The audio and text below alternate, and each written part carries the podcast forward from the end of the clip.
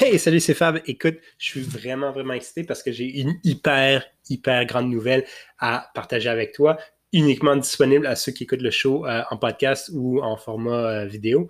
Euh, je lance aujourd'hui une communauté inofficielle secrète de marketeurs qui parlent français. ça va être un groupe basé sur la messagerie texte. Donc, tout ce que tu as besoin de faire pour t'abonner, c'est m'envoyer un message au 438 601 1595, c'est ça? Tu as juste besoin d'envoyer un message à 438-601-1595. Euh, évidemment, tous les frais de messagerie texte qui, s'appliquent normalement. Euh, fait que si tu as un forfait limité, ben, tu ne devrais pas avoir de frais. Évidemment, ça s'applique justement seulement à ceux qui sont ici au Canada euh, ou aux États-Unis. why not? Et puis, euh, écoute, je pense que ça va vraiment être le fun. On va pouvoir faire des Q&A vraiment personnalisés, vraiment uniques à toi. Fait que c'est des questions marketing euh, que je peux répondre ou que je peux même demander à un de nos experts répondre. Euh, puis aussi, j'y pense là, pendant que j'enregistre ça. Je pense que ce qu'on va faire aussi, c'est que je vais partager du contenu exclusif. Je démarre quelque chose, un autre projet en side, puis je vais partager ce contenu-là exclusivement à ceux qui sont abonnés à ce groupe secret. Fait que texte-moi envoyez-moi un message au 438-601-1595. Ça va être moi qui va toujours texter, etc. C'est juste moi, il n'y a pas de robot, il n'y a personne derrière tout ça, c'est juste moi. Euh, mais j'espère te voir là, ça va être vraiment le fun. 438-601-1595. Merci, bye!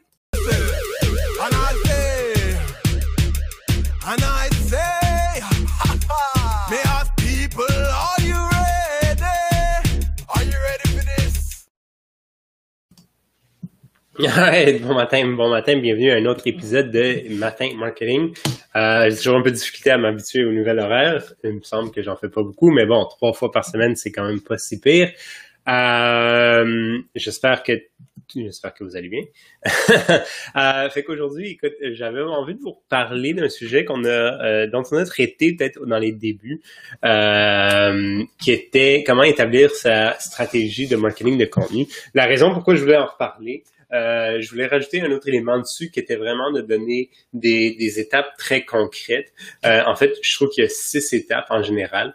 Euh, donc, je pense que ça serait intéressant euh, d'en reparler pour vraiment pouvoir vous donner vraiment, euh, c'est quoi les six choses que j'ai besoin de faire, euh, les, les, six étapes à franchir pour vraiment euh, développer ou développer, lancer et optimiser ma stratégie de contenu.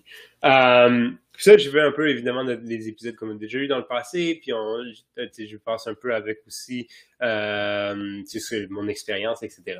Fait que, ultimement, la première chose à faire, puis ironiquement peut-être, euh, c'est peut-être l'élément qui est le plus souvent négligé. Et puis ça, c'est parce que ça devient peut-être un peu complexe, c'est définir l'objectif de de ta, stratégie de contenu. Euh, ben, la raison pourquoi je, pense que c'est souvent négligé, c'est qu'on ne sait pas vraiment. Tu sais, comme, ben, on voudrait faire du brand, mais qu'est-ce que ça veut faire, qu'est-ce que ça veut dire de faire du brand? Euh, on veut faire du lead generation, mais combien de leads qu'on a besoin de générer, etc. Tu sais, si on a déjà, si on pas un, si on n'a pas un grand historique, euh, ben, ça c'est quand même assez difficile de déterminer un objectif précis.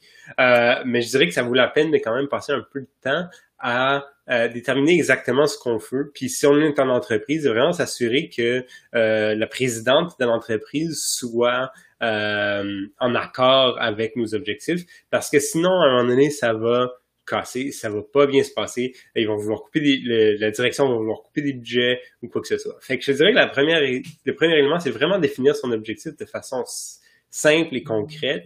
donc, par exemple, euh, bah, si on veut faire du brand, ben, de combien, comment est-ce qu'on va déterminer qu'on a bien fait du brand? Peut-être le nouveau, nombre d'abonnés, le nombre de pages vues, le nombre de ci, le nombre de ça. Mais surtout, pourquoi est-ce qu'on veut faire ça? Pourquoi est-ce qu'on veut faire du brand? Pourquoi est-ce qu'on veut faire du lead generation? Euh, c'est ça qui va vraiment être, commencer à être important.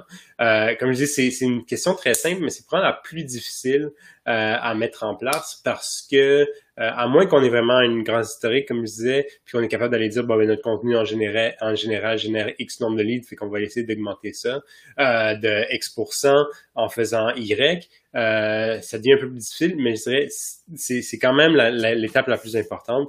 Et puis vraiment s'asseoir, s'assurer que la direction est confortable avec ce qu'on essaie de faire cette année. Euh, le, le deux, euh, encore un, bloc vraiment qu'on a, c'est euh, d'identifier les personnes. Parce que évidemment, euh, oui, on se dit ok, on, on, parle au CMO ou on parle au CFO ou quoi que ce soit, mais il faut vraiment passer du temps à bien comprendre son euh, son audience. Puis ça, on a déjà parlé déjà un peu avec Alexandre Gravel dans le passé, mais euh, il y a plusieurs outils qui nous permettent de le faire, mais je dirais que le, plus simple de tout ça, le plus facile dans tout ça, c'est de faire vraiment des entrevues avec ses clients ou ses clients potentiels. Euh, et puis, tu sais, on, peut après repackager nos entrevues pour justement faire du contenu. Fait que, euh, les premiers épisodes peuvent être euh, ben, quels sont les challenges des, des, des CMO, si c'est au CMO qu'on parle. Quels sont les challenges des euh, leaders des ventes, etc.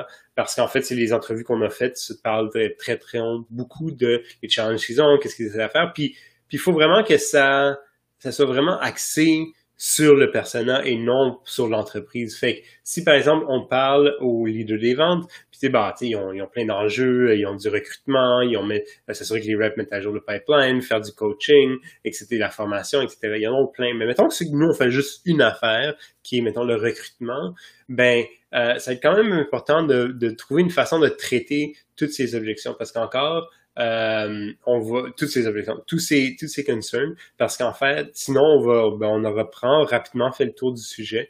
Euh, c'est important de bien comprendre que oui, le, par exemple, le recrutement c'est un élément important pour les des ventes, mais il y a plein d'autres choses aussi. Puis le recrutement c'est peut-être juste 5% euh, de leur temps ou 10% de leur temps, peut-être ça va monter à 25 s'ils sont vraiment en période de, recrutement active.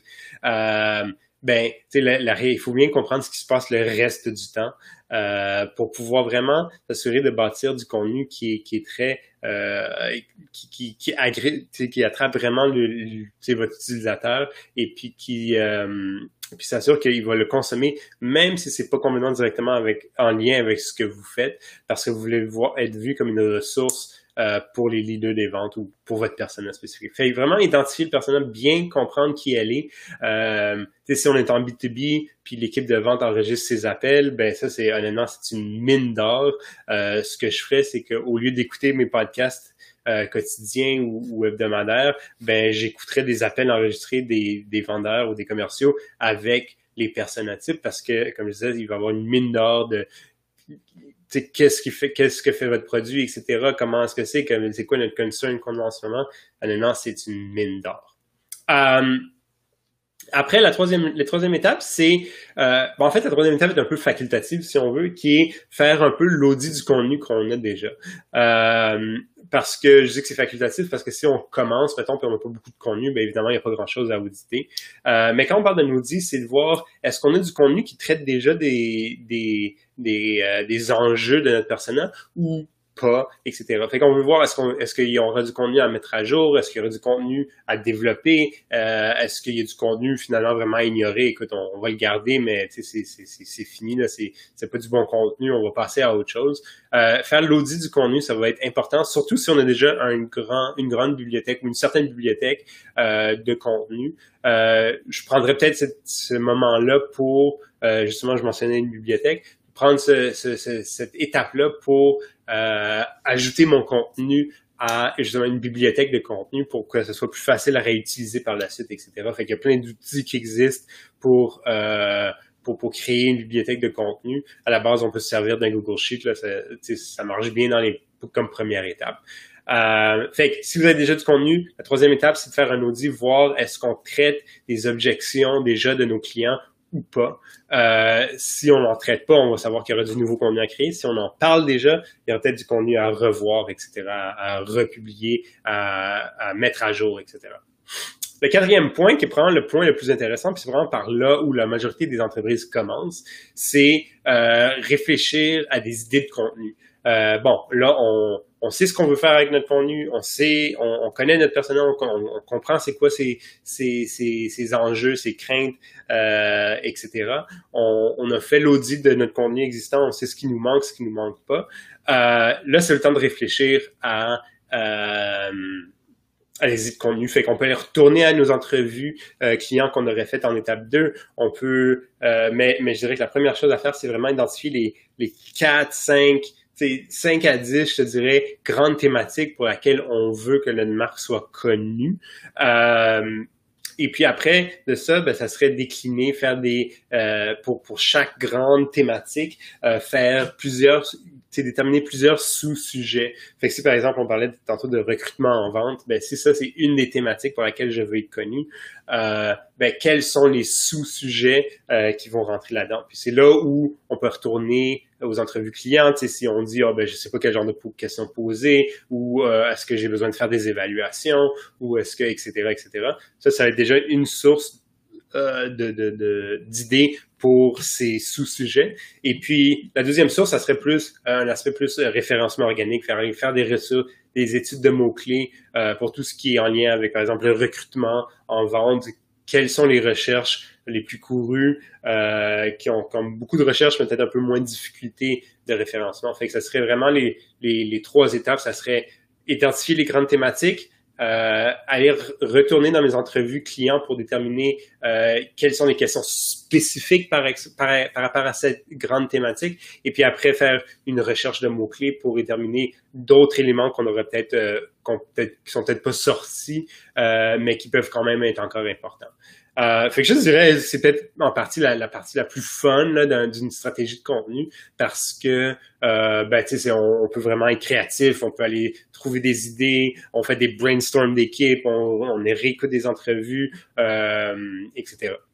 Euh, mais malheureusement, c'est pas la place par, où il faut commencer. C'est vraiment euh, l'étape de, de, milieu de parcours, là, une, une, quatrième étape euh, sur six, pas un sur trois. Euh, et puis après, là, l'autre élément qui va être intéressant, ça va être de définir les types de contenus à créer. Parce que euh, là, on sait ce qu'on veut faire, mais tout va pas bien se présenter peut-être en format euh, unique. Il y a peut-être des, des euh, des euh, comment il y a peut-être des certains trucs qui vont être plus courts. Fait que là peut-être qu'on va se dire ok ben on va rédiger des billets sur Medium ou sur LinkedIn à la place de sur notre blog ou il y en a que ça va être peut-être mieux fait sous vidéo ou euh, d'autres plus sous, sous format audio. Fait que là on va commencer à pouvoir commencer à trouver des idées. Euh, tu sais par exemple si une des idées c'est les top 10 outils de recrutement en vente par exemple, hypothétique, ben, comment est-ce qu'on dire ça? Oui, ça peut être un billet de blog, mais peut-être que sur Instagram, on va le présenter d'une autre façon, avec des polls ou, ou. C'est là où on peut encore, deuxième élément de vraiment, euh, deuxième élément euh, un peu plus le, fun, qui est de déterminer le type de contenu qu'on peut créer. Euh, idéalement, ce que moi je prends tout le temps, c'est que on se dit, ben, on a un, un type de, de contenu pilier, qu'on va appeler ça, qui va être, par exemple, le podcast ou la vidéo, puis de ça, on pourrait décliner plein d'autres affaires. Fait que de dire, bon, ben ça, ça, on va faire principalement en podcast, ça peut-être on va le faire en billet blog, uniquement, pardon. Euh, par exemple, un, article top 10, ça serait peut-être un peu moins bien en format podcast, c'est encore drôle, mais peut-être moins. Euh, mais ou si on se dit, bon, ben si notre, notre type de contenu pilier, c'est le, le podcast, comment est-ce que je peux présenter de façon intéressante un top 10 des outils de recrutement en vente? Ben, peut-être que je peux aller chercher un expert par type d'outil. Euh, si on a des, euh, par exemple, si on a un RTS qu'on utilise, ben, peut-être est-ce qu'il y, a un représentant de cet RTS qui peut venir sur notre podcast expliquer euh, qu'est-ce que c'est. Puis là, on peut faire un genre de panel de, de, de, de c'est là où on, va rentrer, comme je disais, dans la créativité. La créativité dans le type de contenu va vraiment être intéressante. Et puis le dernier élément, évidemment, c'est publier et gérer son contenu. Fait qu'une fois qu'on a déterminé qu'est-ce qu'on voulait euh, qu'est-ce qu'on voulait développer comme contenu et puis comment est-ce qu'on allait le développer avec le type de contenu. Ben c'est le temps de le faire de publier etc et après de le gérer dans notre bibliothèque de contenu aussi de pouvoir analyser comment performe ce contenu là etc euh, mais aussi d'avoir de, de, de, de, gérer. Est-ce que ça vaut la mettre de c'est un contenu qui va devoir être mis à jour de façon hebdomadaire ou euh, peut-être pas hebdomadaire mais mais quotidien euh, régulièrement ou ou est-ce que c'est un contenu qui est un peu plus evergreen? Par exemple, si c'est un contenu euh, comme moi qui, en principe, pourrait traiter de, HubSpot, ben, une fois par année, HubSpot, ben, ils font des lancements de produits régulièrement ou des mises à jour de leurs produits, mais leur gros, grand moment de mettre à jour des nouveaux produits, de lancer des nouveaux produits, c'est leur événement inbound, ben c'est peut-être un bon moment pour moi de dire bon ben, après inbound, je vais prendre tous mes articles, euh, tous mes articles que j'ai déjà publiés ou tous mes vidéos que j'ai déjà publiés, puis je vais les mettre à jour avec les nouveaux produits, les nouvelles nomenclatures, peut-être des nouvelles captures d'écran, etc., etc. Fait que euh, fait que c'est ça, fait qu'on on tire déjà à sa fin. J'oublie à quel point ça va, euh, ça va rapidement. Mais si je résume, il y a six étapes à faire pour développer une stratégie de contenu robuste. C'est-à-dire, c'est définir ses objectifs, de deux, c'est identifier les personnages, vraiment bien comprendre qui ils sont, qu'est-ce qu'ils font, c'est quoi leurs craintes, euh, à quoi ils pensent la nuit, le soir, en, en essayant de dormir.